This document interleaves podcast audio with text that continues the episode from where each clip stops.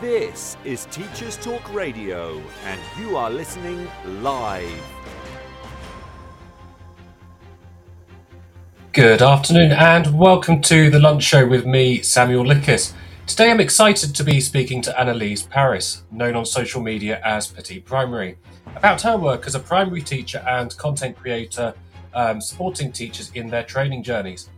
We'll be discussing all things primary, getting top tips on how we can make our school experience as positive as possible. This is Teachers Talk Radio, and you are listening live. Tune in live at ttradio.org or to join in the conversation, download the Podbean app and search Teachers Talk Radio. Follow the hashtag TTRadio. Tune in, talk it out with Teachers Talk Radio. Welcome to the show. I was at my sister's wedding yesterday, uh, and it was a really great way to round off the half term break. We had a really nice time. Uh, but I've got to say, it was very nearly a Teachers Talk Radio on location show, as I didn't really get back until just before we went on air. So I was sort of half ready to, um, to get my laptop out in the in the car, just pull over in a lay-by and, and do the show. But fortunately, didn't have to do that. So, but I think it'll be a really, I think I will take the rest of today nice and easy before I go back into school on Monday. So, for those of you who have also been on half term, what have you been up to? What are your top tips for getting the most out of your break? If you've broken up for half term this week, what are your plans? Let us know using the hashtag TTRadio, or if you're using the Podbean app, you can type away here. So, I'm really excited to welcome Annelies to the show today. Annelies, are you somebody who likes to do loads of planning during the holidays, or are your holidays sacrosanct of non school things? So I'm actually um, maybe kind of controversial, but I like trying to get as much ahead as possible during the holidays. I kind of think there are some things you can't plan for, you know, when you're doing assessments and you want to modify your lessons. But I think for the first week, if you can try and get ahead as much as you can, it allows you to ease into that new term um, in a little bit more um, less panicky way basically. So I quite like doing it in the holidays, actually. Yeah, but you got you got sort of no other time pressures and stuff on, do you? So you can actually just sit down, relax, have a cuppa, get on with some planning or some marking, whatever you need to do.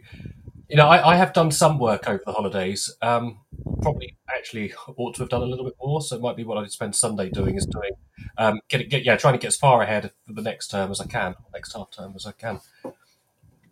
Um, so really excited to have you on the show today. Um, one, one of the things I'm just absolutely amazed in, in your work because you, you you are a teacher, primary school teacher, but you also um, have your um, Petite Primary YouTube channel and you do lots of social media and content creation, yeah. that sort of thing. How on earth do you manage to juggle all of this together? Um, so I guess I have to say this wouldn't have been possible a few years ago. I think I've learnt a lot about um, having a better work-life balance as time has gone on, and of course, there's kind of all those benefits of you know getting quicker at lesson planning and things like that when it just comes a bit more naturally. So I think what I try to do is in the weekend I try and finish my lesson planning or do as much as I can for the week ahead, and then I dedicate my evenings to petite Primary. Um, so it might be doing a well-being call after school because obviously all these people are working in schools as well so it's always kind of an mm. evening thing um, and yeah just really trying to to prioritize um, my well-being and by juggling both i think i am quite strict with myself and i do try and manage my time efficiently and really think is this the best way to do XYZ. Um, do I need to do a whole extra worksheet as a challenge for a child? Not necessarily. And I think these are things that you learn along the journey as a mm-hmm. teacher. When you're training, when you're an ECT, you know, it doesn't necessarily happen that way. But with a few years under your belt, you start to know where you can, I don't want to say save time, but where mm. your time can be used more efficiently yeah, I think it's, it's what you say about being really disciplined with your time so that you can be efficient with it. And I think that's that's something I definitely need to work on because if I give myself an hour to do something, it'll take an hour. It doesn't it doesn't seem to, but I, I but I am capable of doing it in ten minutes sometimes if it's if it's a sort of um, if I just need to produce a simple resource, yeah, I can do it in 10 minutes. But then if I give myself an hour, then all of a sudden I just feel the need to meddle too much or sort of overwork or the, the perfectionist tendencies and that sort of thing tend to come out. Yeah. So, yeah, I think um, yeah, I think that's really good advice. Just trying to be really disciplined with it and um, and actually efficient, so that when you've got your own time, um, when you, when you're just relaxing, actually you are relaxing because you know that everything else has has been done. Yeah, and you mentioned it. You you said a really good point about being a perfectionist. I'm I am definitely a perfectionist. I you know in the past I've gone like a month without creating content because every time I make it, I'm like it's not to my standard. I don't like it, so I'd rather put nothing out than Mm. put out things that I don't like. And I think in the classroom when you're teaching, you don't have all that time to be perfectionist with everything. Sometimes you do just need to, like I said, be disciplined with yourself and go, right, I've spent my allocated time, let's say an hour on this thing. I'm not going to do it anymore. As long as the children make progress, as long as I'm covering the objectives, you know, as long as I can fill the lesson and, you know, there is work hmm. to be done and, and, you know, they're going to learn something, I need to just accept that that's what it's going to be because otherwise you can take four hours on a lesson making sure it's perfect. And actually at the end of the day it's for an hour project. I don't think you should spend longer than the actual duration of the lesson planning a lesson I think that's that's a good rule of thumb, isn't it? Because I, I Yeah, definitely, I definitely have. I, I I've gotten a lot faster, has to be said, over over time with my planning, um, be, because I, I've I've now just got a sort of checklist that I go through. Have I done X, Y, Z? Have, uh, how how just being really clear to myself how am I meeting the lesson objectives, and so I have I have been speeding up though, which has been good. Um, because it was taking me a bit rid- ridiculous before, many hours doing it and lining up PowerPoint, um, every lining everything up neatly in PowerPoint, and yeah, it, the kids don't care about that. So no why, why but should, it, it speeds up with time and it, it experience. So you know in two years you'll be looking at this year and thinking oh i was so slow. I could have done that so much quicker. Mm-hmm.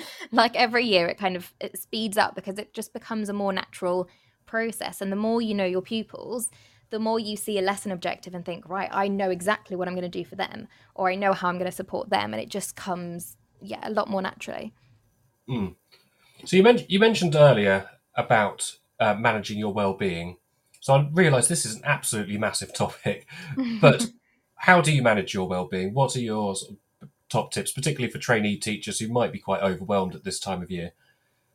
Yeah, so the advice I'd give to trainee teachers is probably different to ones I'd give, you know, teachers that are in their second or third year of teaching. But for trainees, I would really try and set about that rule of, right, I'm not going to spend longer on X. Because what happens is if they kind of struggle with something, let's say there's an objective they don't know how to meet, or, oh my goodness, I don't know where to start on this topic on, I don't know, let's say time, then there's a tendency to just spend ages on it. And actually, if you spend an hour on something or four hours on something, if you don't understand or you don't know where to start, four hours isn't going to make a difference. But suddenly you find your whole evening has been taken up or your weekend. And so, my biggest advice on managing your well being would be to make sure you speak out to people if you are finding something tricky. It could be if you're finding a science lesson difficult, you go to the science lead in primary school or, you know, in secondary school, the head of your department. Um, it would be maybe going to your mentor and saying, you know, I'm aware of the components of like an effective lesson. I know I have to do X, Y, and Z, but I'm actually finding it difficult to adapt this knowledge to this specific learning objective. Could you please help me with this? And because of their expertise, because of their confidence in planning, etc., even just a few prompts from that mentor or that subject lead or depending how big your school is, deputy head, head teacher, that can be the thing that could potentially save you hours. Um, and with that guidance, it also kind of makes talking less taboo. I think very often when you're under the pressure of, oh, very soon I've got an observation coming up, oh, very soon my percentage of teaching is going to increase, it's almost like you don't want to talk because you don't want to seem like you're not a good teacher. But hmm. that's not the case. It would be better to talk to somebody, get prompts with the planning or support with the planning, and have a good observation, then be really quiet about it, struggle all evening, get stressed out about it, then get, you know, upset by feedback that you might receive and have a bad observation. I think very often we just need to think what's best for the pupils, but also what's best for myself, because those two kind of come hand in hand. Hmm. Um, you know, I, I posted something recently and it was um it was a, a very traditional quote and it's something like um a teacher is a teacher because they are they're like a candle and they burn out for their pupils in order to light them or, or something along those lines and i was like i feel like we're coming away from that narrative of teachers need to burn out and constantly be doing things in order to care you can Hmm. care when still managing for your own well-being because a burnt out teacher is not the best teacher they can be for those pupils and i think that's something that we really need to ingrain and in, install in people very early on from like training onwards so that they kind of go through their career thinking okay my pupils are important i need to make sure they make progress but also how am i going to make sure that i switch off by latest xpm tonight um, yeah No, it's really good advice, and I and I hit that that, that quote that you just mentioned. It's it's it's tricky because um I think I think sometimes from what from what I've observed, there are teachers who very much feel like that they it, there is quite a lot of presenteeism in teaching. Sometimes I feel like you know teachers staying really late after school um, and, and doing so many different things. But it's to say it, it, if that's if that's burning you out, then you're not going to be an effective teacher. And I think one of the things that sort of uh, from, from my own experience is is these things have a habit of snowballing, don't they? If you if you fail to speak out about anything that you're finding hard, whether it's it's something to do with the subject material or um, behaviour or whatever it happens to be, it, it compounds because it stresses you out. It takes you longer to do things, and perhaps then you actually start getting physically ill as well, and yeah then it, it just all snowballs from there, and so everything just ends up piling on, and it feels like you can't escape that hole all of a sudden. Yeah, definitely, definitely. And and it takes either somebody to intervene and be like, "Are you okay? Can I help you in any way?" Or it takes them to kind of hit a point where they just you know, they can't keep going at that pace anymore and they have to reach out. But that point is normally when it's it's too late, when they're Mm. already burnt out.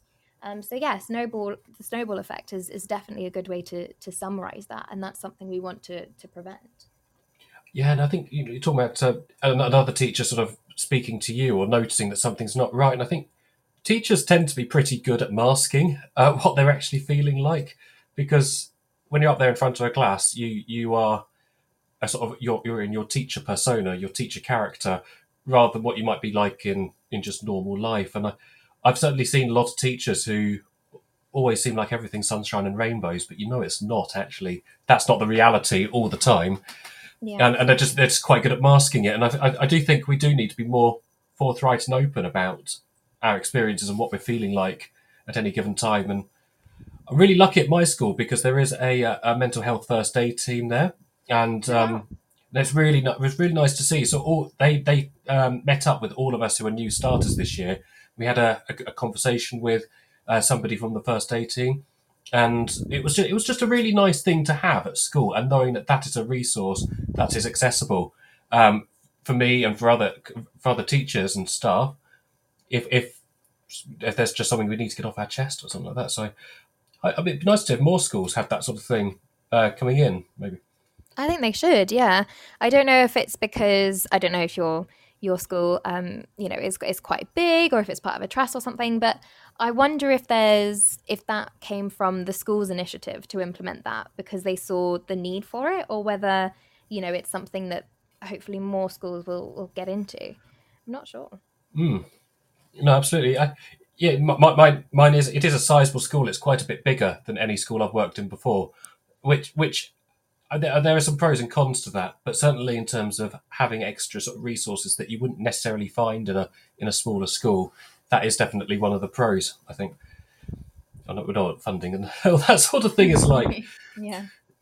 So, one of the one of the things I wanted to ask you because I, I used to work as a teaching assistant in primary. Um, so I, I worked as a teaching assistant for a couple of years, um, mostly with year six, but I've worked all the way from EYFS to uh, year six, and I, I found the amount that you have to do in primary quite overwhelming. You have to do a lot in secondary as well, but in terms of things like photocopying and um, and just having because you've got your class there in the room with you all day, more or less, you haven't got time to be able to do anything in between lessons and that sort of thing.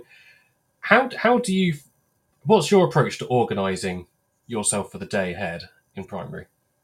Um, so it's quite interesting. I don't know if I've fully um, settled on on a kind of routine. I think very often it depends on my mood at the end of a day, or you know how early I come in the morning. But I know that there is a tendency for people either to stay after school and get ready for the whole day, you know, the next day, um, or people kind of come in early and they do it in the morning. Um, you know that near kind of registration time or when the bell goes that there's going to be a mad rush for the photocopier. So I would highly recommend not mm. doing that. Um, but yeah, there's there's a real mixed bag. I think um, when I'm you know when I've had a really successful day and I'm happy and I'm still alert. Um, this normally happens in like the first few weeks of a term, mm. but I might stay behind and get everything ready. Um, I either put it. It depends on like storage um, storage options. But um, in my most recent classroom, um, there's kind of a Monday, Tuesday, Wednesday, Thursday, Friday tray, and I'll kind of put the resources in as and when I print them off. But sometimes, if I didn't want to stay that late, I would just prepare for the next day, or even just until break. So I knew that I could spend break kind of doing the last minute mm. or printing.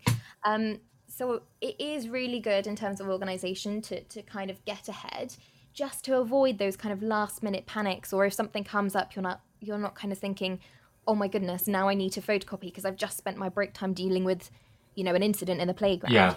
Um, another organizational thing i don't hear much people talk about uh, or many people talk about sorry is um, kind of organization in terms of your folders online, like on your computer. okay, um, yeah. yeah, because okay. you know, otherwise you have mm. documents all over the place and you just need to have like term, subject, or maybe by week. But if it's just saved randomly or you download random things, it's quite something things... when you go, isn't it? It just says document one all over the place. Oh and just um, notes. You know, what does that mean? yeah. Yeah, yeah, absolutely. Or you download something, let's say um, you know, you were trying to get inspiration from, I don't know, something like Tes or Twinkl, and you don't save it or you don't adapt it, and then later on, like a week later, you're trying to find it again. It just takes, it's just useless time, isn't it? So just labeling things, putting them in folders, that really helps as well. And if you are sharing, let's say you're a two form school, three form school, then it allows your colleagues to to also be able to access things with ease and it avoids any things like, oh, where did you save this? And I think that all comes under organization as well. Um, and then I, I guess the last thing, if you would classify this as organization, is prioritizing your tasks. So, linked to well-being, obviously, we have an endless to-do list, which already mm. I don't really like calling it a to-do list. I call it an achievement list. Oh, um, oh, there's, a positive spin on it. I like that. Yeah. Yeah, because then instead of kind of you know, saying, "Oh, I've got all of these things left to do," you look at all the things you've crossed off, and you and you go, "Look at what I've achieved today," and it makes you feel so much better.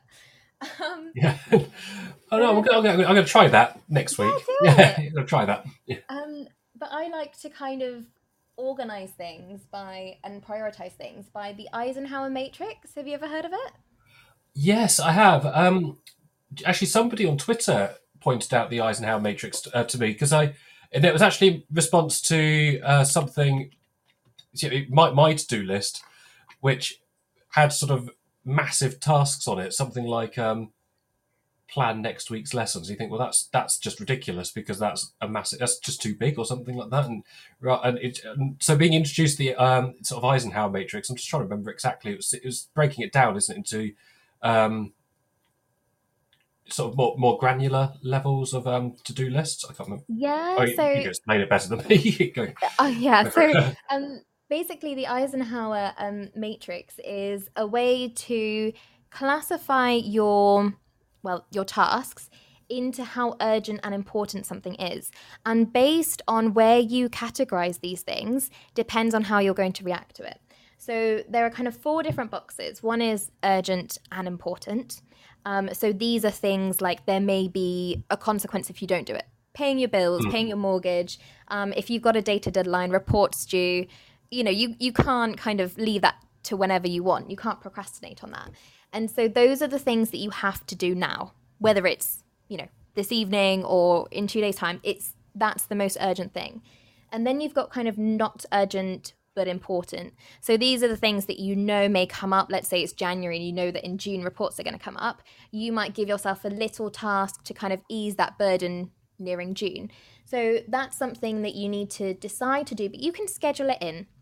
You might say, okay, in a month's time, I'm going to look back on the progress or, you know, write a little summary of what we've done so far, ready for in June. Um, then you've got urgent and not important, which is you know, realistically, it's not always possible, but where you can try and delegate things. Mm. If you have a teaching assistant, try and delegate a task to them. Um, you know, if you have got to, I don't know, make a shopping list for for the week ahead, maybe if they are, you know, ready to do that and they have the mental capacity as well because mm. of like their their work um maybe you could ask your partner or you know get inspiration from a ready-made shopping list meal prep thing from Google. Um, and then there's finally not urgent and not important. And sadly, these are the things that often have our heart. These are the things that um, we want to do because we like it, we enjoy it. But if you are stressed and overwhelmed and you're trying to organize your time um, or prioritize, these are the things you can delete. Maybe leave it till till next week when you redo your list. Um, but by categorizing it, it kind of goes okay. If you don't know where to start, start on the urgent and important, delete this stuff so your list is already smaller. And then, you know, it, it kind of eases that burden. Oh, so that's, that's brilliant. And actually, just trying to think, because for me, I, I do find prioritization something I'm not very good at because in my head everything's a priority so it's just yeah. everything always comes to the top of the list but actually it does that you know that eisenhower matrix does give you a way of actually just being a bit more objective with those tasks um, yeah, does it have a deadline? Therefore, it needs to be done before the deadline. That, that's absolutely you're going yeah. to be your priority because it does feel like that in teaching. Because you've got so many things to do, and you've got a list that is basically never ever going to be completed because you're going to add more things to it as, as you remember. And, and that's um, why people keep working so late because they're like, I need to get to the bottom of it. I'm like, yeah, but you're not going to because then you're going to get to, you know, a point that you're okay with, but then you're going to add something because you either thought of a provision that could support a pupil or maybe you remembered that you would promise a friend to do this or it would, it, it's always going to extend. So I guess, you know, focusing on the urgent and important already kind of just gives you a, a deadline and a kind of this is what I have to do. The rest can can wait, basically. Absolutely. Uh, thank you, Annelies. We're just going to take a quick break now while we hear from our sponsors and the news. Are you looking for lesson planning materials to kickstart the new term? We've got you covered. The Day is a global online resource that turns the news into lessons. We're offering listeners a free resource on Andrew Tate that you can find on thedaynews.co forward slash Tate. Inspire personal development and critical thinking for your students by downloading the Tate Debate today and feel more confident addressing sensitive topics with your class. Visit thedaynews.co forward slash Tate to find out more. This show is brought to you in partnership with John Catt Educational, publishing professional development books and resources to support great teaching and learning in schools around the world. Have you checked out their latest releases? Use the code JCTTR2324 for 20% off your order. Don't miss out. Visit johncattbookshop.com to explore their full range of titles and advance your own professional development today. Happy reading. This is Teachers Talk Radio, and this is Teachers Talk Radio News.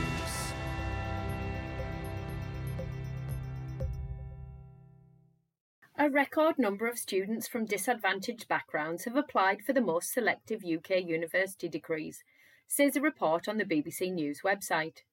The report is based on data released by the Universities and Colleges Admissions Service, known as UCAS. The students have applied to Oxford and Cambridge and for degrees in medicine, dentistry, and veterinary science.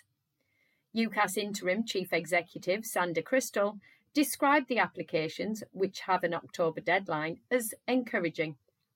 The Sutton Trust charity, however, said that the advantage gap had hardly shifted. The data is based on a participation of local areas measure, which splits students into five groups based on how many people aged 18 and 19 in their area go on to higher education. Those from areas where the fewest numbers of young people go to university are classed as the most disadvantaged. Applications for this group are up by 7% since last year, in contrast to the most advantaged areas, which is up by only 2%. However, the total number of applicants from the most advantaged areas is over 17,000, compared to a little over 3,000 from the most disadvantaged areas.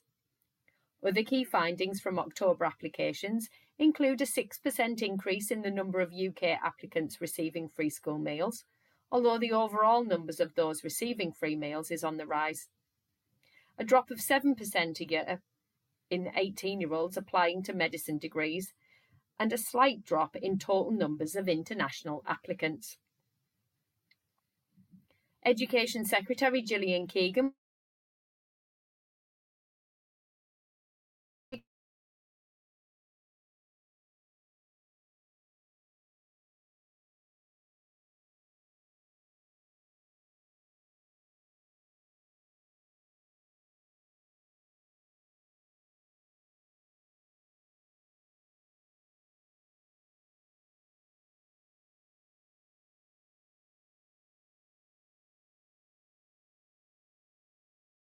transparency on RSHE materials and that this is key, but that sending the letter when some schools were on half term was slightly odd. The BBC also reports that Meta, the parent company of Facebook and Instagram, has been accused of misleading the public about the risks of social media and of contributing to a mental health crisis amongst youth. The claims were made in a federal lawsuit in the United States, but many in other countries will be following with interest. The lawsuit accuses the company of ensnaring users whilst concealing the substantial dangers of its platforms. It also said that the company had collected data on children under the age of 13 and that this breached the Children's Online Privacy Protection Act. Meta is contesting the lawsuit and will likely present research it says shows that teens say social media actually helps them when they are struggling. It's not the first time social media companies have faced lawsuits, but it is the first time so many attorneys general, 33 in total, have signed such a suit. In addition to those already filed by families, young people, and school districts. Those working with children and young people in the UK will undoubtedly be interested in the progress of the lawsuit. Dyslexia Scotland has announced on its website that former Strictly Come Dancing winner and Dyslexia Scotland ambassador Hamza Yassin will talk to an audience as part of Dyslexia Awareness Week Scotland. Yassin, who is dyslexic, became an ambassador for the charity earlier this year. He says he is passionate about sharing his story during events held in the first week in November. In a week where The Guardian reports that more than 1 million UK children experienced destitution last year, meaning their families could not adequately feed, clothe, clean, or keep them warm, the BBC covered a story of a primary school in Peckham where most children are homeless. The school has nearly 300 pupils, all of whom receive free uniform, trips, and meals. The school conducted a survey in which most families described themselves as living in non secure tenancies. This can mean sofa surfing with friends, living in B&B accommodation, or living in hostels. Parents of children at the school spoke positively about the support they received from the school, but also focused on the toll the uncertainty took on them and their children. Meanwhile, The Guardian tells of concerns expressed by poverty campaigners, teachers, and welfare workers about the damaging effects of destitution, including physical ill health, mental illness, school absence, and poor behaviour. Both articles can be found online and give more details on the latest findings. Finally, Schools Week reports that as many as 1 in 10 school workers had to wait over 60 days for DBS checks last year. A Freedom of Information request showed that 2.5% of those submitted took more than 60 days to complete, more than triple the rate in 2021 to 22. Geoff Barton of ASCL says it all adds to the pressure that school leaders and teachers face in recruitment and reflects the widespread underinvestment in public services. A spokesperson for the DBS said neither Ofsted nor the D of E have raised any concerns about delays. This has been your Teachers Talk Radio News with Joe Fox. Welcome back to the show. We've just been talking, uh, Annelies and I, about organisation and how we can just keep our well-being maximised during our time, uh, particularly as trainee teachers. It, it is a, it is a really overwhelming and it can be a really overwhelming experience. And I think I think just the advice I've been getting from Annelies just been really really nice to hear, and even just little things like changing your to-do list into an achievement list just to give it that positive spin and just to help you um, feel like you're always achieving something throughout the day because actually we are achieving lots as teachers constantly but it doesn't always feel like it because our, our minds are already focused ahead somewhere in the future. But the next thing that we've got to do rather than actually just taking stock of where we've been so far oh or what we what we've achieved to this at this point. So Annelies the next question I want to ask you, and this is something that I have a great deal of respect for primary teachers for, and that is you've got to teach all the subjects. And I know from having worked as a teaching assistant, um, I, ca- I, came in when I first started working as a TA quite confident, thinking, yeah, it's primary school. I can I can do all the maths and English for that, no problem. And then suddenly I'm looking at the work that the students are doing, and it suddenly occurs to me that I haven't actually studied this sort of thing myself in 10 years 15 years even longer sometimes. And and it's just all completely leaked out of my brain. So you've you've just got to know so much. And how how do how would you recommend primary teachers go about actually just improving their subject knowledge? Because when you've got so many subjects to improve your knowledge on.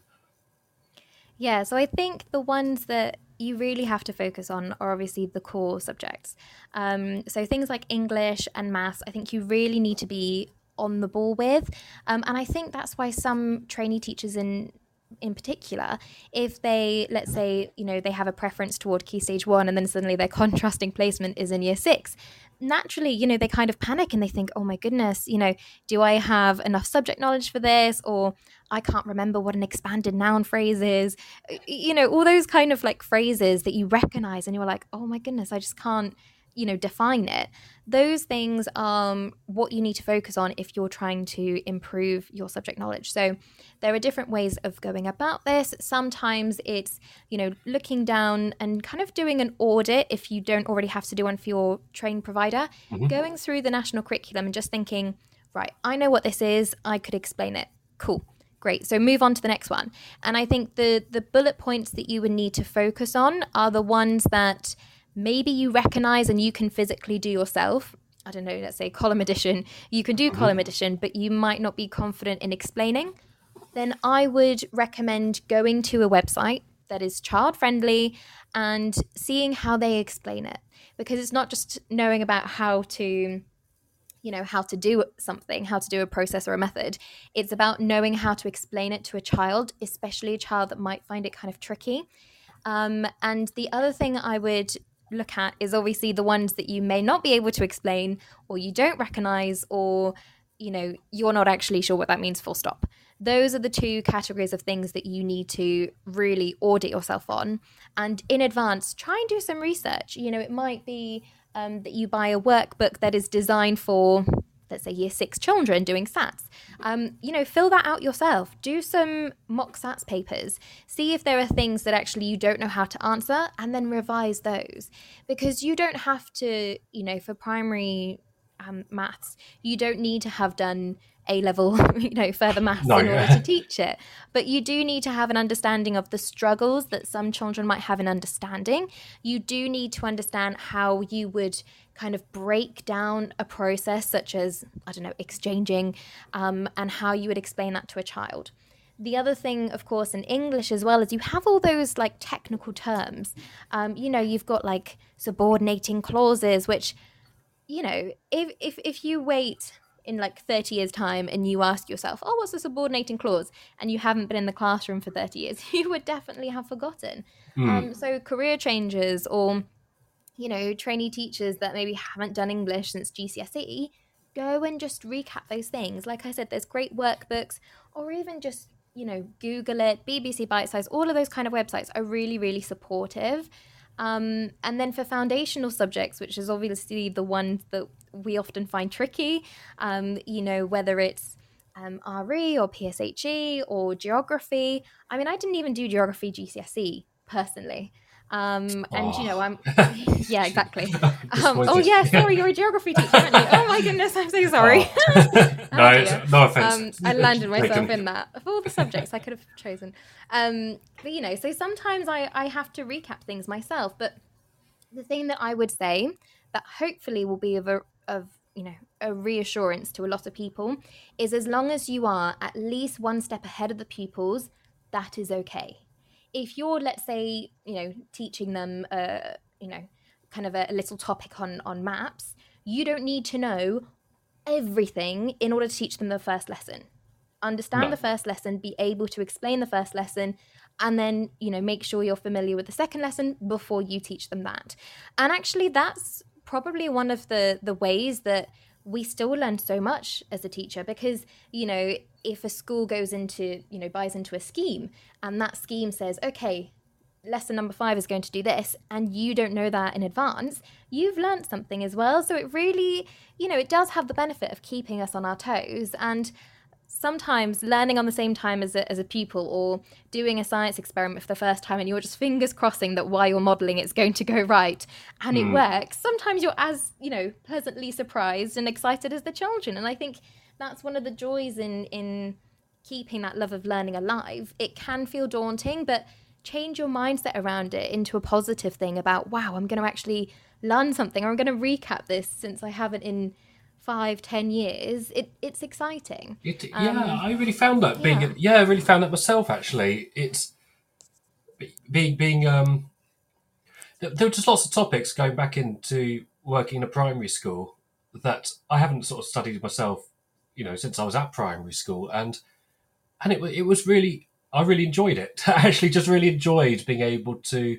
I remember one one project we did at the school was um they did a whole uh, project on the Incas, and I'd never studied the Incas before, and I thought I'm actually enjoying this probably even more than the students are in a way because it was really good. But I think um, something you mentioned about career changers, you know, you may- have even more distance from their own schooling because they've had another career.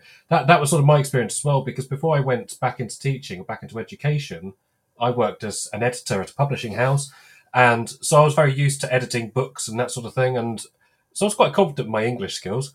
And then suddenly I've got all these grammatical terms and things. I, I, I do sort of know what this is, or have I forgotten? And because the, the SATs the SATs curriculum is is quite technical, I think people would be really surprised at how technical it is if they've not um, done it for a while. So yeah, actually understanding something and being able to teach it are different skills and it's, it's almost recommend like RAGL rating, didn't you? Going through different topics, thinking, yes, I, I know what this is, but I wouldn't be confident teaching it yet. So maybe that's that's the thing I need to work on for my next lesson. And you know, no point recapping stuff that you can do easy peasy, and that's that's it. You're confident with. Again, it's prioritization, isn't it? So Yeah, absolutely. But you know, like you said, as an editor, I'm sure you would have used or you know seen in in your work loads of fronted adverbials and things like that. But if it suddenly comes to seeing that as a bullet point, and you're like, oh, is the, is fronted adverbial the one? Oh gosh, you know, and suddenly you doubt yourself because you know when it's your first language, for example, if we're talking about English, um, you know, it, we just use it naturally. We don't think about you know even in year one, kind of a simple sentence versus a complex sentence. You know, the only difference is adding a conjunction. But if you, Mm. you know, if you haven't heard that for ages, you think, oh gosh, I don't. What makes a complex sentence? It's yeah, it's really interesting, and I think it's a good point to to raise because for a lot of people, that's you know one of their first kind of scared moments, isn't it? Where they go to their contrasting statement, and even if it's a uh, placement, sorry, if it's somebody that's co- confident in key stage two, but then they come down key, to key stage one, they might think, "Oh my goodness, I don't know how do I teach phonics? I don't know what ph- how do I what's this sound?" you know. Um, I remember coming across split digraphs for the first time. I went from year four to year one, and obviously I hadn't done phonics since I was in key stage one, and I just didn't know how to how to pronounce those, those split digraphs. Um, so yeah, it, it's humbling because you think, oh, I'm a grown up, I know everything. They're they're you know, 10, 11, whatever age you're teaching. But yeah, you you do have to be on your toes and and proactively trying to to enhance your subject knowledge is always recommended. I think in whatever stage of your career you're in. Absolutely, I. Do you remember when I was working in? Um, I worked with uh, Key Stage One classes as well, and I wish I'd taken notes on how the teachers were teaching phonics because it's not something I've ever I, I that was doing at the time, and I think I'm, ne- I'm probably never going to use this again. But but actually, it is useful to know even at secondary level because we have more and more students who are non-native English speakers in our classrooms, and actually being able being able to break things down into the phonics is really useful there. So I say I wish I'd taken notes when I was doing that to learn how yeah. to do phonics teaching properly. But even you know when when you become a parent and you want to you know support your children when they're in re- in reception or if you want to home educate, knowing how to pronounce those sounds and knowing what order to teach. You know, you don't teach the name of the letters, you teach the sounds of the letters first. All of those kind of things, you know, if you have that knowledge already, um, it's hugely beneficial. Yeah, absolutely. I know. I've got I've got a young nephew, and he's just turned two, oh. and my, my sister's been starting. He, he's he's quite he's getting quite chatty now, but my sister's been introducing him to uh, phonics and that sort of thing, and and it's it's really interesting though just seeing how she does it because she's really good at it. Um, and it's for me, I'm thinking, actually, how do we pronounce this this this um this this phoneme? Um, because we're not used to hearing them in isolation. We we're used to hearing them in context of words, and oh, it's, it's just it, I, I, it's just phonics is just magic to me. I, I, absolutely love it, and I wish I knew more about how to teach it. Um, maybe I should have done primary teaching. uh, so, um, it's, it's really interesting if you think about improving your subject knowledge because I think in, in primary it is not necessarily the same level of depth as you might have in secondary, but the, sheer amount of breadth. It, it is a joy to learn about it yourself, and I think as again, it's it's having that positive spin that you always put on things. I really really like. Is thinking actually I, I, get to learn all this myself, even though I've not learned it. I, I, you know, I last did this when I was in primary school, but now I get to go and have a look at it again. It's it's really nice to see that and uh, your your sort of positive mindset, and it's now, I think that will come across in your teaching if you're if you're if you're being positive with yourself. Actually, that's going to come across in your in the classroom and how you're just sort of demeanour with the students, and and they're going to sort of hopefully sort of magpie that a little bit and just think, yes, I can have that growth mindset myself, and um, and succeed. So, um, one of the things I wanted to ask is in secondary, a lot of secondary teachers or trainee teachers now will be thinking about doing a primary placement this in the coming half term. So they might be just doing one day. Some I know some programs do a full week in primary. So, what would your advice be for a secondary teacher going into primary school for their placement? What what should they be looking out for? Um, how should they be getting the most out of that placement? Oh, that's a tricky one, especially, you know, for those people that are there for just a day. Um, I think what I would maybe propose, obviously, you know, look at how the, the teacher presents the content, things like that, because the tone, you know, and and the the general it almost is a performance is, is probably different to, to secondary.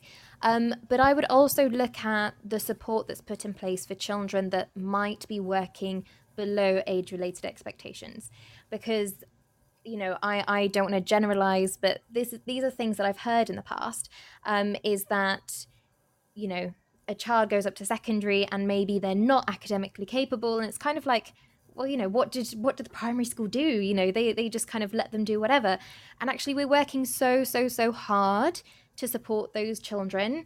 Um, in the cohort that just left, um, there was a child in year six that still wasn't confident with writing their name. But you know, every mm. single lesson, we're still having to to support them and create something that, you know, we can't just make them practice their name in in lines every single lesson for all day. You know, we're still trying to get them to to learn, and there's so much things that happen. There are so many things that happen in the background.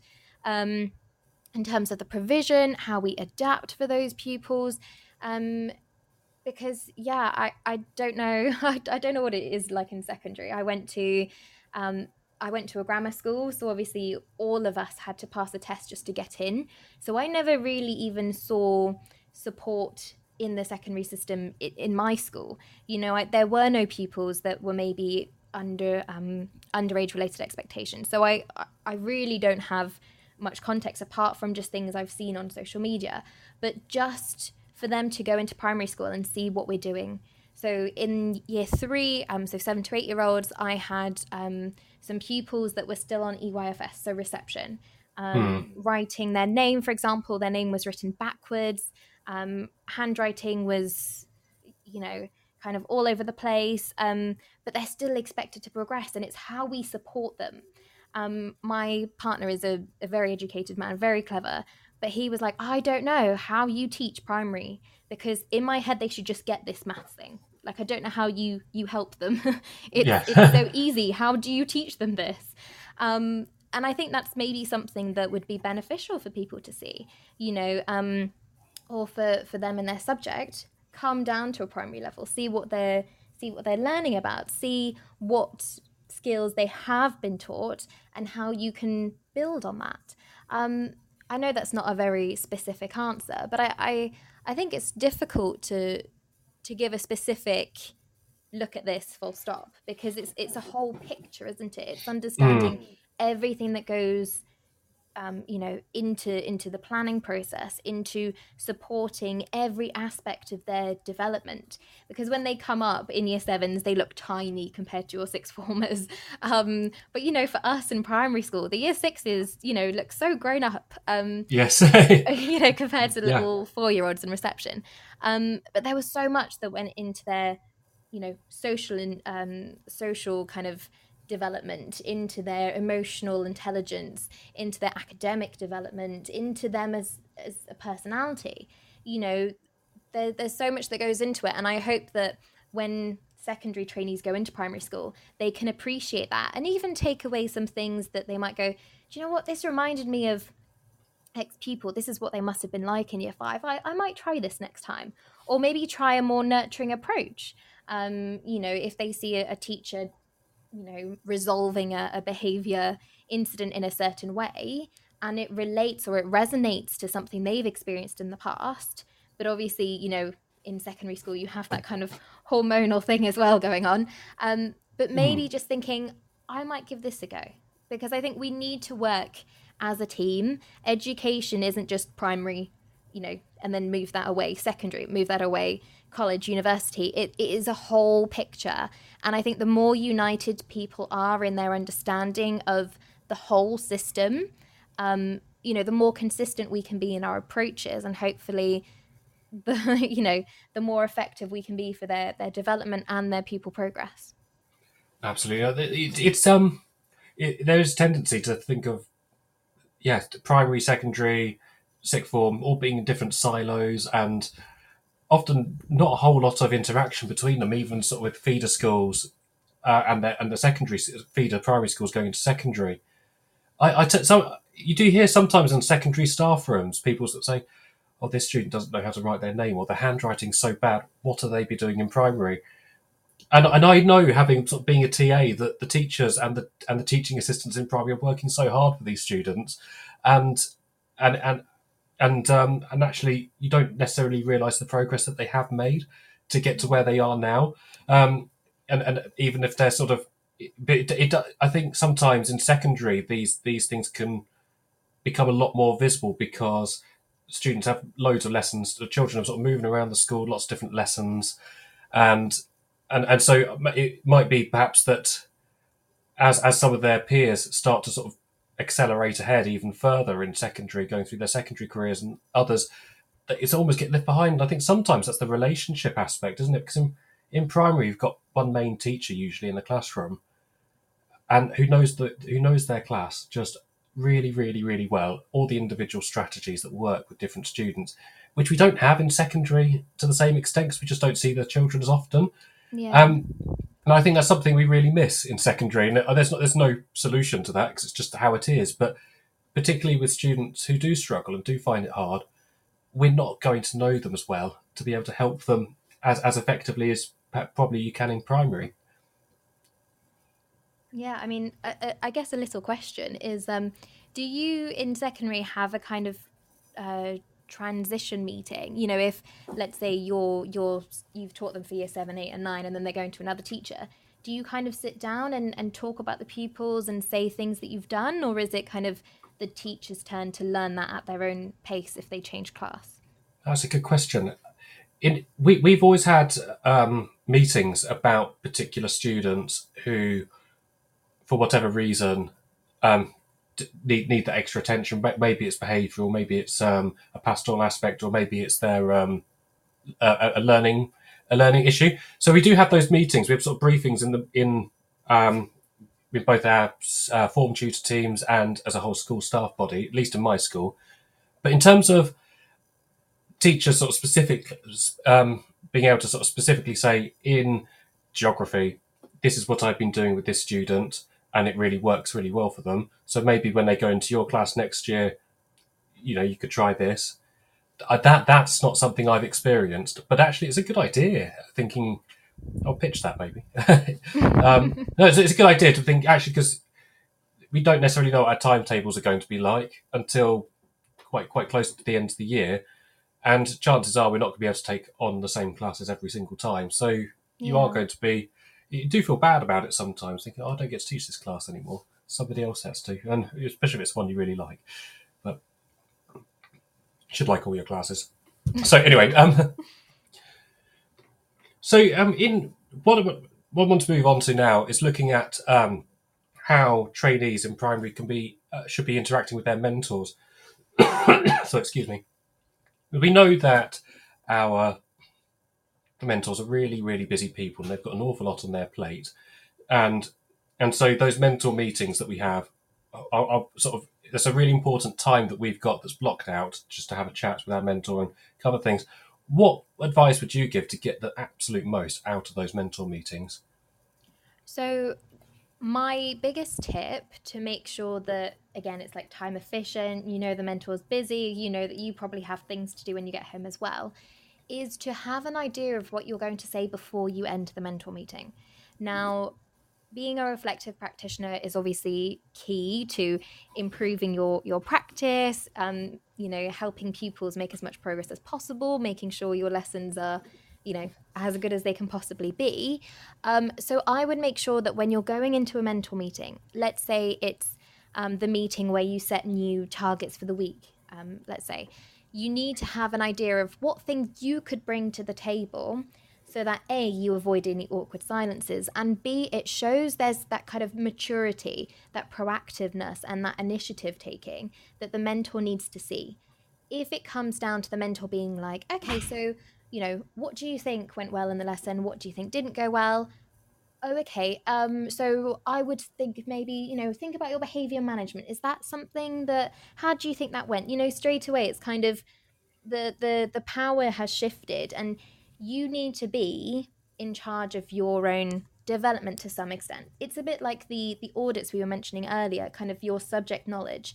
You need to kind of say, okay, I'm going to look up this term in English because I'm not sure what it is. When you go to a mentor meeting, it's good to say, right, I'm going to ask my teacher um, or my mentor, sorry, um, what they thought of my behavior management because I think it could have been, you know, much better, but I wasn't sure how to manage that behavior incident that happened. So I'm going to go in and, and maybe ask them about that. And if they agree, then maybe we could do a behavior management target. If they think that was actually um, you know reacted to very well then you know, it would be interesting to see what they think. But if you go in just ready to listen and they have to do all the talking and you just nod your head, it, you know, it's not um, the initiative that that you require as a teacher. You mm. need to have some ideas ready to talk about, um, even if, and obviously you want to try and think positive as much as you can. But even if they are all negative, at least you know where you can work on if you have no idea what to change, no idea what to improve, no opinions on your lesson, that's when I think mentors may start worrying. Um, because even as as teachers that have worked three, four, maybe a decade, you have those lessons where you go, yeah, that that didn't go, uh, you know, that didn't go to plan, or um, that was too easy. I'm really pleasantly surprised. Next time we're going to have to, you know, push up a notch because they finished too early. Whatever the the hmm. reaction mm. is, you need to have some kind of reflection in place. And I think when you do that, you know, it doesn't end up being kind of the mentor having all the power, you know, that kind of oh, I've got the word in French, but I don't have the word in English. That kind of drives the, the, the the the meeting. You know, you want it to be a kind of conversation where you're two professionals that are coming together, reflecting on a situation, trying to make the best out of that meeting. Um, because there have been times where we've, you know, I remember with my um, trainee teacher, she. Uh, when I was a trainee teacher and my mentor, my mentor was SLT. She was the lead of several things. It was a one form school, so all the planning was obviously on her, and then I was taking some of the planning as well. She was also a governor, and there was just so much happening. And, you know, there was one meeting where it was a really tough day, and we both just kind of sat there, took deep breaths, and then went, oh my goodness. And you know, we I think we sat in silence for about five minutes. but you don't want to do that. You know, that was just us kind of decompressing and acknowledging, you know, how tricky that day was.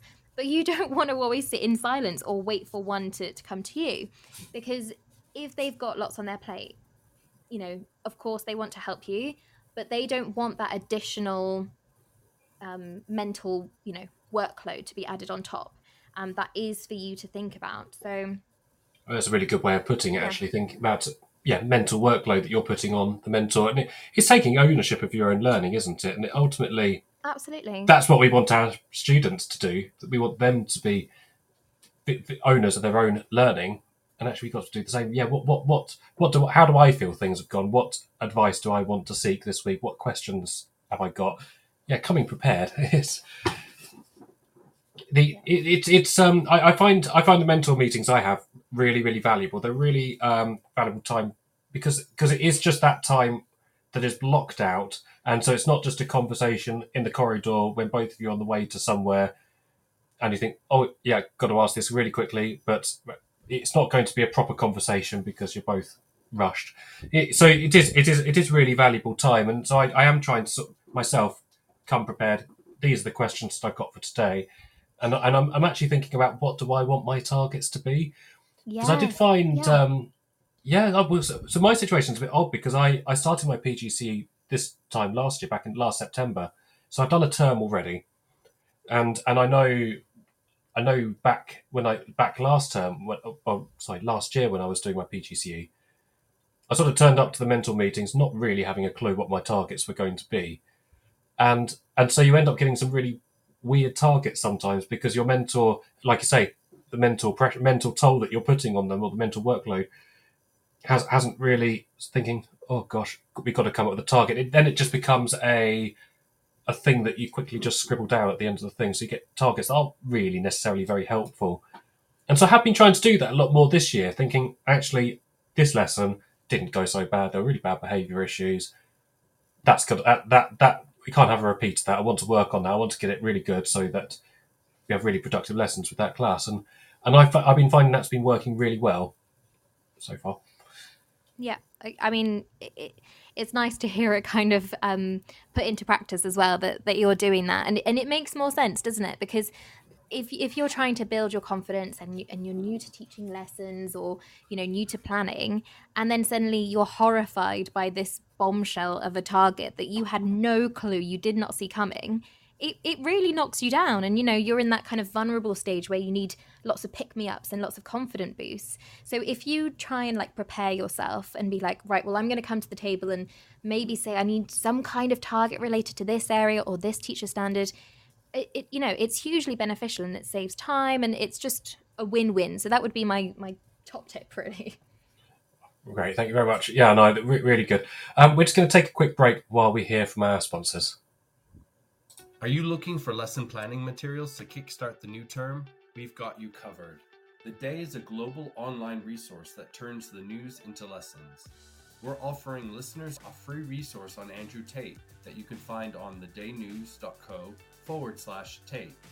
Inspire personal development and critical thinking for your students by downloading the Tate Debate today and feel more confident addressing sensitive topics with your class.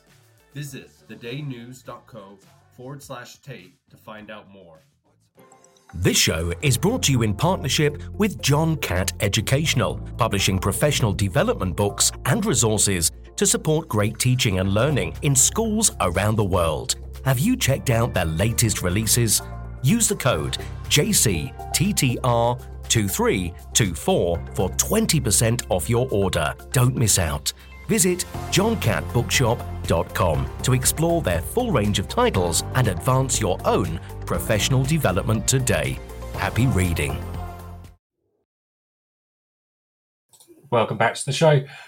Um, Annelies, I just wanted to, something just prompted from our sponsors today, thinking about Andrew Tate and other complicated and um, I- issues that are facing teachers up and down the country at all age groups. You, in primary, it's you know, I I, th- I think I think when I started working as a TA in primary, I came in with, with, with the fair level of ignorance, thinking, "Oh, they're just so little. They're very sweet and innocent. They they don't they're not looking at all this stuff." But I quickly found, particularly in year six, that, that they were. They have a lot of them have their own phones. The debate to be had about that, but you know they're, they're accessing all kinds of things. So, so I haven't, I haven't, I didn't ask you about this earlier, but what what are your thoughts on how we deal um, as teachers with tricky or complicated or controversial issues in the primary setting? So I feel like this could kind of be um, ironic, but the biggest tool that we can help our students to understand, you know, how influencers like Andrew Tate, um, you know, aren't very healthy opinions, mm. um, is by educating them. You know, don't dodge the subject. Don't be, well, you shouldn't be on TikTok because you're not 13 yet. Because at the end of the day, some of them are, um, some of them have accounts that they might share with parents, etc. They do have exposure to it, like you said, even in year six, year five. I know there there were some of my year threes that had TikTok accounts, and if you tell them off, or if you cut the subject off, or or just say kind of dismiss them like you shouldn't be watching people like that, um, you need to tell them why, and you need to educate them in a way that they can understand at their level of development. So you know, in when they're like seven and eight years old and they might accidentally come across these things, we need to talk about it and, you know, actually say, well, you know, nowadays, women and men, they can do whatever job they want. They can um, have different roles. Some men like to cook, some women don't like to cook. You know, you need to kind of mm. educate them and guide them into seeing what is kind of morally right, morally wrong. Um, because, you know, things like oh, I can't think of an example off the top of my head, um, but kind of educating them about, let's say, diversity and inclusion. You know, there are more and more amazing books that are coming out um, that represent different people of different colors, different, um, you know, maybe they've got different like physical disabilities. Um, you know, there are so many more books that actually represent more and more people. It's not just the standard I don't know, um, picture of, you know, a nice happy family with a dad and a mum and a daughter, for example. You know, now you've got um, books that highlight, you know, the joys of um, single sex families and, um, and, oh, you know, adoption, things like that. All of these topics that were normally quite difficult to talk about. We have more and more resources coming out that can help you educate children from a young age.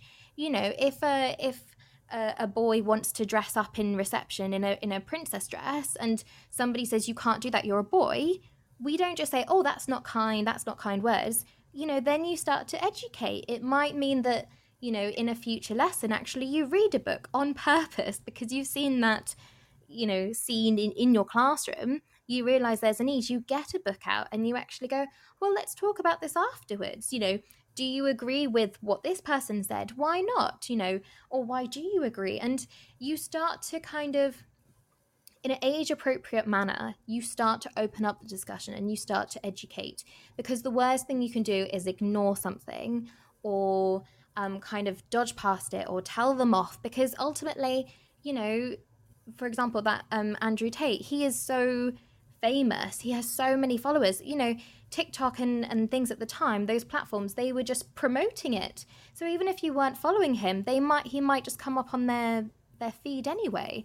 And so, you know, we need to kind of be prepared for those discussions. And I think there definitely have been difficult discussions that teachers have had to had had have, have had to have. I think that's the way. Um, but you know, even now, um, there's there's kind of news that we're going to have to start sharing um, sex education resources with parents so that they're okay um, with them and that they can give their approval. But ultimately, they can also withdraw their children from it. And you'd hope that they would go home and, and the parents would maybe have the conversation, but that's not always the case. So we have to take our roles as educators very seriously. We need to be that role model because we don't know what kind of modeling they're getting at home or what explanations or discussions they're having. Um, and so it, it comes down to us to try and undo what they may have seen or um, have that serious conversation with them. You know, if a child repeats something that they've heard at home or on the TV, we need to educate them as to why that might be wrong. Um, so, yeah, I think using resources such as books, um, maybe video clips, if, um, you know, there's some kind of like misogyny or something that, that happens, then you need to conquer kind of gender stereotypes, things like that. So, um, yeah, it's a really important role, and the best way to combat it is just educating, talking, and using those resources, more and more of them that are coming out. That's a really good answer. I love that you bookended your answer there with just got to educate them. That's the job at the end of the day, isn't it? Exactly. Um, it's it is it is difficult, and I, I think you know you mentioned about the way we educate them has got to be age appropriate, and I, I think that that that is absolutely true. And I think that's the thing I find hardest about some of these these topics is that you you frequently have a very big spread in maturity levels, and I think often that's that's even more visible in primary school than than in secondary. Um, where where and I remember again the year six class that I used to TA for, you've got some the children, but they're, they're children who have been exposed to an awful lot in their lives already, and they they they they, they they've got a lot more life experience worldliness and that sort of thing than others who may have had quite closeted lives up to that. And so that, that maturity spread and experience spread, it, it can be substantial. And so trying to know how to communicate these topics when you know that some of them can handle these issues, but some of them can't, that's a really delicate balancing act in the classroom.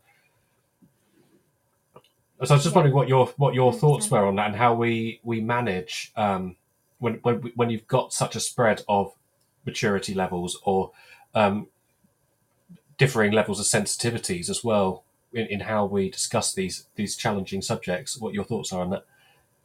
So, I mean, my, my response would probably be the same. Um, and although there might be differing um, maturity levels, you want everyone to have the same exposure to that discussion um, because very often even if a child may you know not be the best at maths or writing very often they still do have that same understanding in terms of the vocabulary and if there are vocabulary uh, like you know within your discussion that they don't understand such as maybe stereotypes or things like that then you kind of explain it to them um, but you're right in the sense that you know there are some children that have been exposed to so much in their personal lives and I think people don't necessarily realize how much children pick up.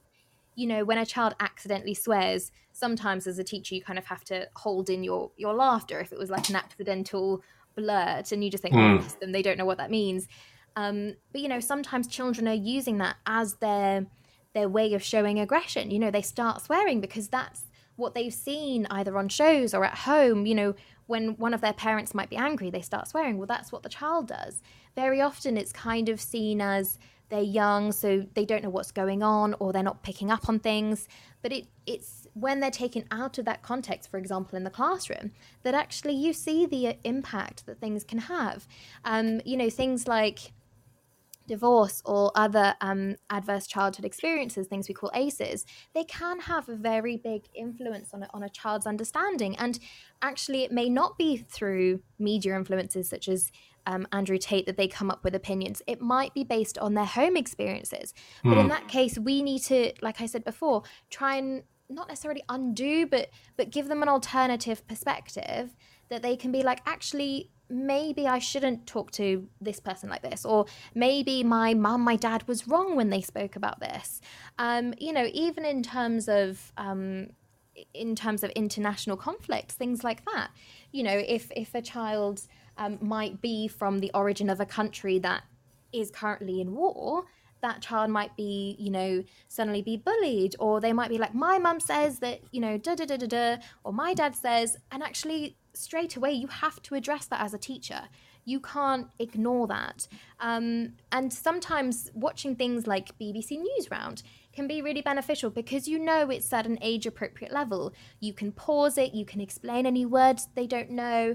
Um, you could kind of ask questions like, How would you feel if, if you know if this happened to you um, and you know you kind of get them to empathize and to understand on a deeper level than just the factual this is what's happening full stop.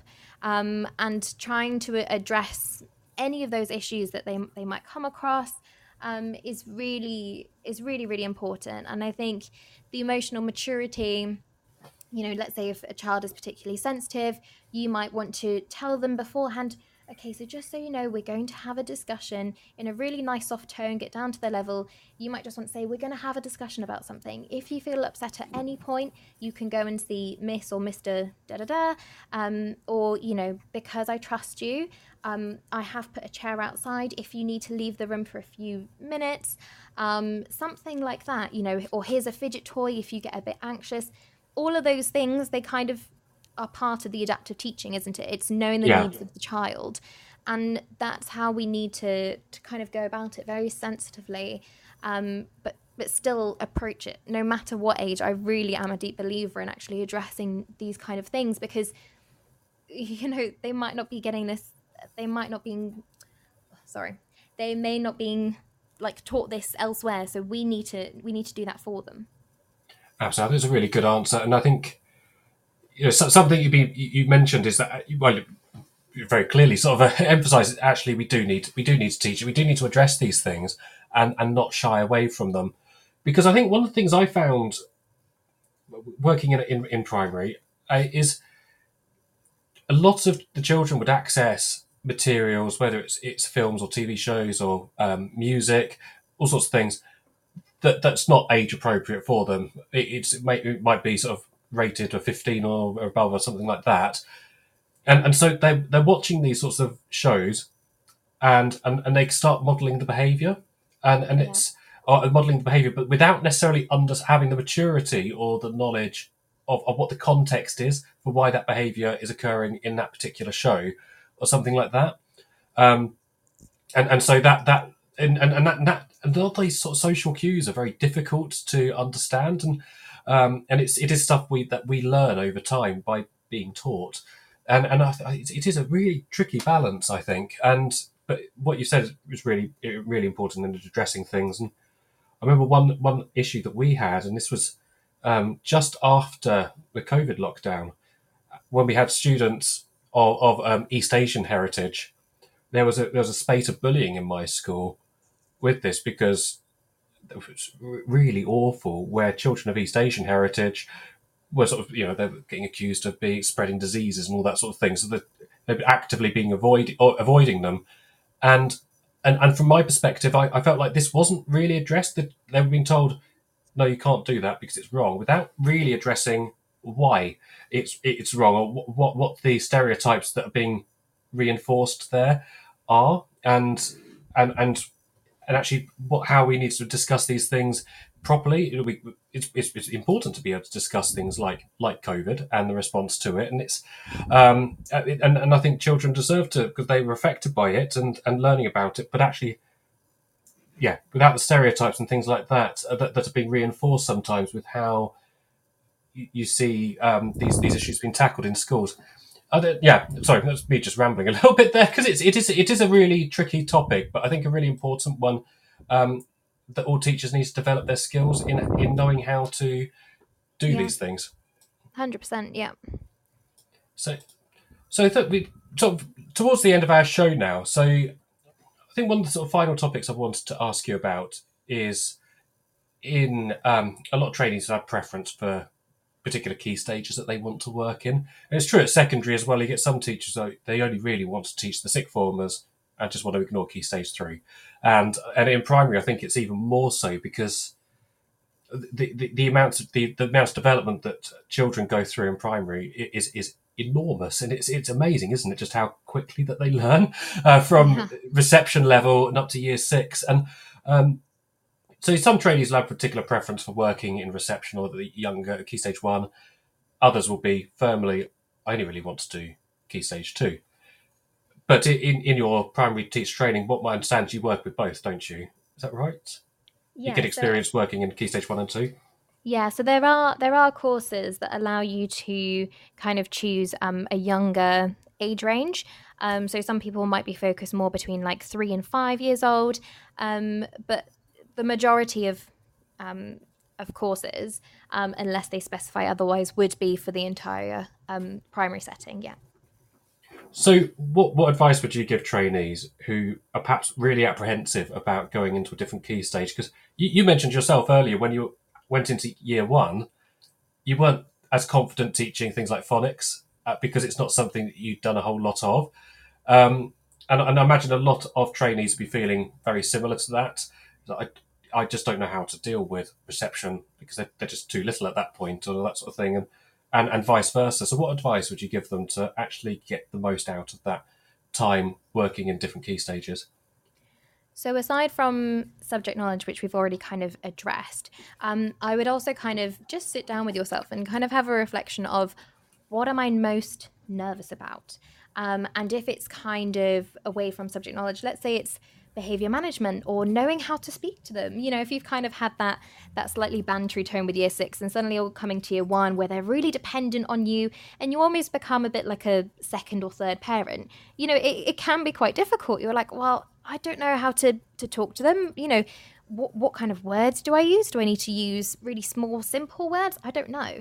So i would kind of reflect on what you are most nervous about and make this the the kind of um, emphasis of your observations. So when you observe a teacher, um, because normally you kind of have a, a little period of kind of observing before you teach, I would make that the focus of your observations. So let's say it's behavior management. Okay, so you've come from year six, you've gone to year one, big contrast. What does the teacher do to support the, you know, the behavior management of the class to make sure that they're all sat down, to make sure that they know of you know how to sit on the carpet versus how they sit on on the table.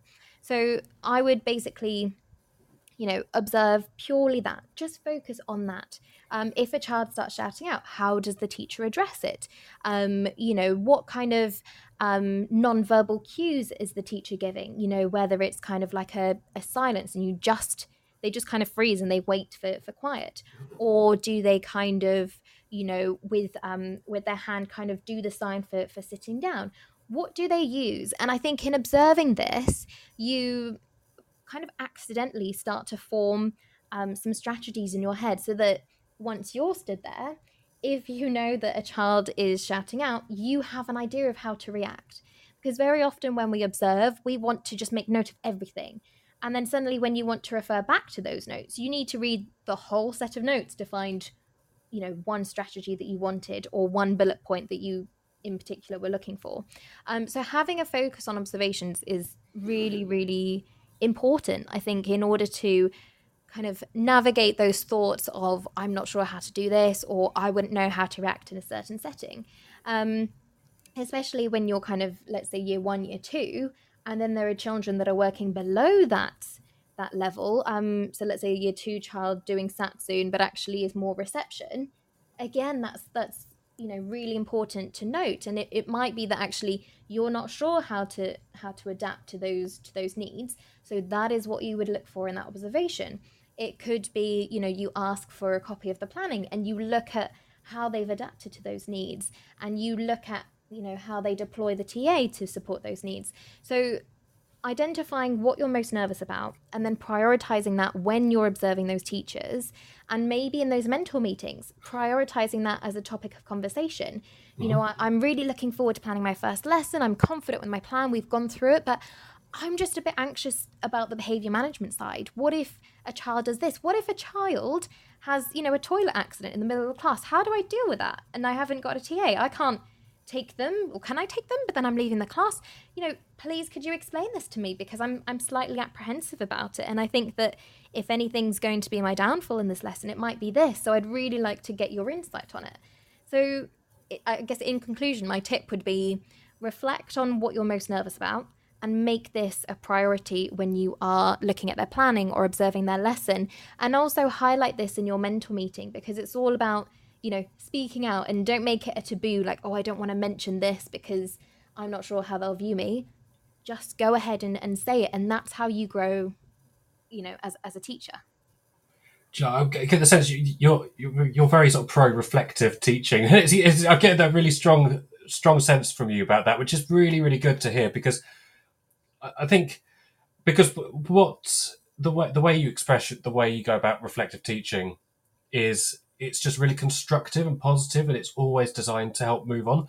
And I think one of the things I personally have a tendency to do is I do reflect on things, but but it's an it's a negative kind of reflection because I'm dwelling on things that went wrong over and over and over again. I'm replaying things and and you think uh, and before before long that sort of really starts to bring you down rather yeah. than rather than no that this didn't go so well but now I need to do X, Y, and Z to address it and using that time in our mentor meetings as well to talk about that. Now, yeah, so I think you're having that going into lessons when you're observing a teacher with a really sort of clear focus on what you want to get out of it is, is really good advice.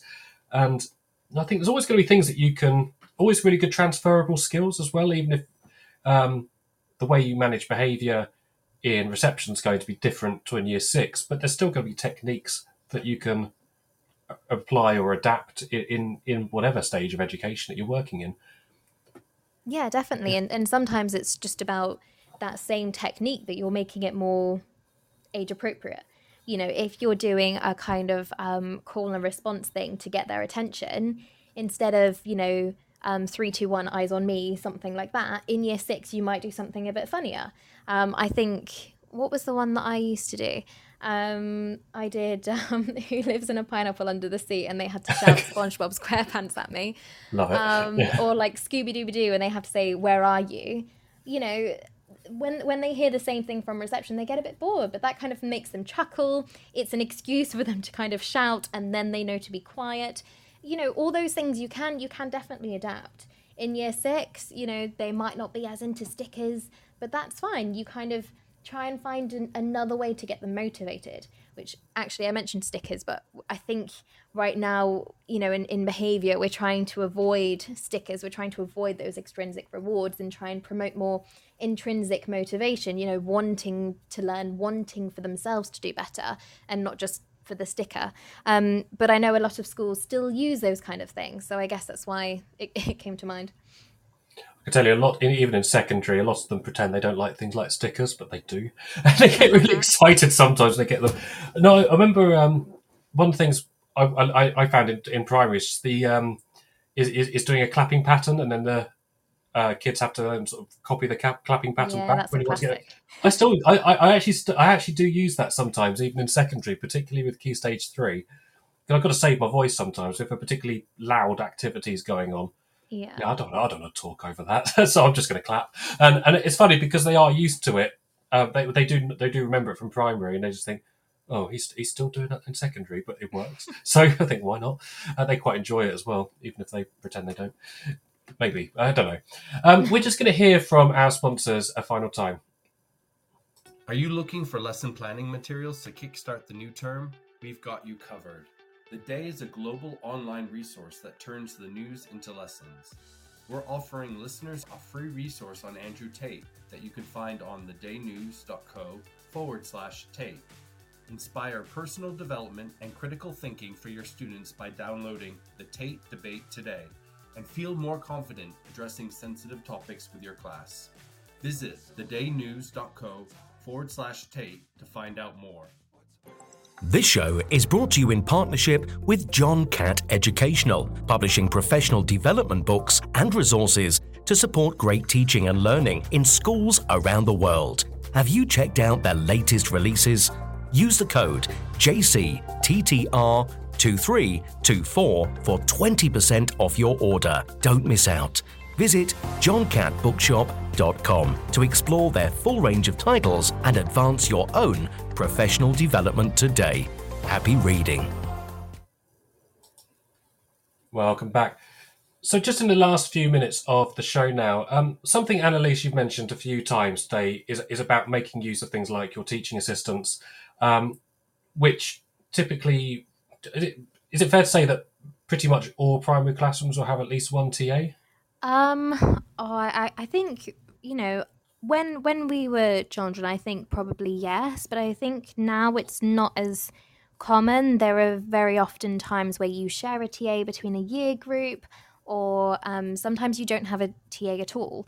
Um, or there might be a time where the TA becomes a one to one. So actually, they're kind of allocated a, a, child that has specific needs, and then um, you know you don't necessarily have that use of the TA for the rest of the students. So I definitely think you you will have exposure to to having a TA at some point, but I I don't think it's as common as it used to be. But I I might be wrong there. Okay, yeah, no, I think it's it's, it's, it's tricky, isn't it? You say, particularly if you've got a TA who's who's really a one to one for a particular student, if they've got an EHCP or something like that, actually they need to be the one on one. You can't be using as a as a classroom TA. Yeah, I think um, I, I think something I find I find a bit odd having been a teaching assistant myself, and I'm quite used to the teacher just being able to say, uh, "Could you do X, Y, and Z?" or or um, anything. Sure, but now being a teacher, and I've got it, it's less common in in secondary, but there will be classes that do have uh, teaching assistants. What? How, how do you go about managing a TA? Because I, I'm finding that it, for me, it just feels a bit strange telling another adult what to go and do. I am not quite used to it. It's one thing with children, but not so much adults. Yeah, it's it can be it can be awkward, especially you know if it's a teaching assistant that has been in the school for years, um, and you know they kind of they have a a daughter the same age as you, for example. You know, it mm. can be awkward to to tell them what to do, but I think the way to to combat this feeling is having a good relationship with them because then it just feels like you're asking a friend to help you out with something. If you kind of take on that mentality of right i'm i'm the boss um, then you know it, it, does make the the feeling in the classroom very very different. Um, you know when when i had a, a ta um, i kind of made sure that the relationship was definitely there and you know I, I i spoke with them i debriefed before and afterwards. I let them know what was happening because one thing that happened to me in my um, teach training and i actually had a target for that was that I would try and tell them what was happening beforehand. They would finish, and then midway through the lesson, when you've got all those children naturally coming to you for help, or um, you know they're they're kind of saying, "Oh, I'm finished," the teaching assistant was also, you know, trying to get my attention to ask what to do, um, which you want to avoid because obviously mid lesson there's lots going on. Um, so yeah, just making sure that they're aware of what the lesson is going to look like or what you want the end of the lesson to have achieved is really helpful for them because then they can kind of take that initiative and be like, right, I can see that you know I've helped this table, but this table is kind of you know struggling a little bit. I can see that you know Annelies is over there. I'm going to go to this table, and you kind of give them that autonomy in in almost feeling like they're equal to you. Because again if you take on that boss thing then it's like oh i don't want to do this in case that's not what they want. But you you don't want to to to have that atmosphere. You want them to feel like they can go to a table and they know that they're going to be supportive. And then also express your you know your your thankfulness your gratefulness um, for that for that teaching assistant and what they've done. Because they do they do have so much that they do as well um, to support those children and very often although i wouldn't recommend this um, very often they um, support the children that are lower ability, and that can be tricky. You know, um, they haven't had the training that that we have had um, in university or in SCITTs, and so to always put them in that position, it can be draining. It can be difficult. And so another tip I would give is always make sure that you change face. So this means that, let's say, the teacher might go with the children of lower ability, and then the TA can float and live mark you know that's absolutely fine for for a TA to do as long as they're aware of the marking policy and and they do that mm. in accordance with what the school expects. Um, but allow them to have a little bit of a variety as well. So sometimes it could be floating, live marking. Other times it could be, oh, would you mind sitting down with X child because I know that in English lessons maybe they struggle with the input a little bit more, or oh, they broke their fidget toy earlier today. So you know there might be a um, you know a little bit upset today those kind of things um, behavior management supporting children of all abilities um, is really, really useful. And just having that relationship to make sure that they feel confident in what they're doing, they don't feel any, um, I don't know what the word would be, um, they don't feel any reluctancy or, you know, harsh feelings at you telling them what to do because it's almost like, you know, your friends. Um, mm. I think those are really, really important things. And if in any doubt you don't know what to ask the, the TA to do, then just think in the future what, what could they do? I know stereotypically people think, oh, you know, they're just photocopying and cutting all day. Um, but now there are some schools that say TAs aren't allowed to do this at all. So if you are in a position that you can do this and everything's under control or they're listening and they're all behaving nicely, then maybe see if the TA can do something like that. Or could it be, could you select a few books from the library for our discussion later? Or, um, you know, if you do have um, iPads or laptops in your school, could you quickly find um, like three websites that this child could do for their brain break? Those kind of things. It can change all the time, but as children, you know, we don't like it, children don't like it. Don't make their day to day lives really monotonous. You know, you, you want them to have variety, you want them to try different things. Um, because again, everyone likes learning. So you know for them to to be able to to learn what the needs of this child is or for them to try a different intervention out because we're trying to improve the handwriting of y child um oh interventions generally is, is great as well. So there are loads of different ways but just think about what would be best for pupil progress. And if pupil progress is fine they're all on task etc what could help me out? You know thinking back to the eisenhower matrix that part of delegating what could I maybe ask my TA to support me with? Oh, really good advice. Thank you so much. I really like what you said about, particularly about um, cha- changing changing of faces. Like actually, not just giving the TA always with the low ability group, and actually, I think sometimes it can become almost a little bit enabling. Sometimes, if that's the case, if the TA is always doing that, and it's just it's almost like magnetic. The task happens, and then straight away with that group, but actually just having mixing it up a little bit. It's really good advice and actually giving everybody exposure to all the students um, yeah. in the classroom. Annelies, it's been a real pleasure speaking to you today. I really appreciate you giving up some of your Saturday to uh, talk to me. I've just just so much that you've spoken about that I've learned an awful lot from, uh, particularly about the way you emphasise um, reflective practicing, uh, like being a really good skilled reflective practitioner is really uh, great to hear. So thank you so much for coming on the show today. Oh, thank you. It's been a pleasure. Thank you for having me. We're going to finish off now. So, thank you everybody for listening. Um, enjoy the rest of your weekend. And you. See you later. See you later. You've been listening to Teachers Talk Radio. Tune in live and listen back at ttradio.org. We look forward to hearing from you next time on Teachers Talk Radio.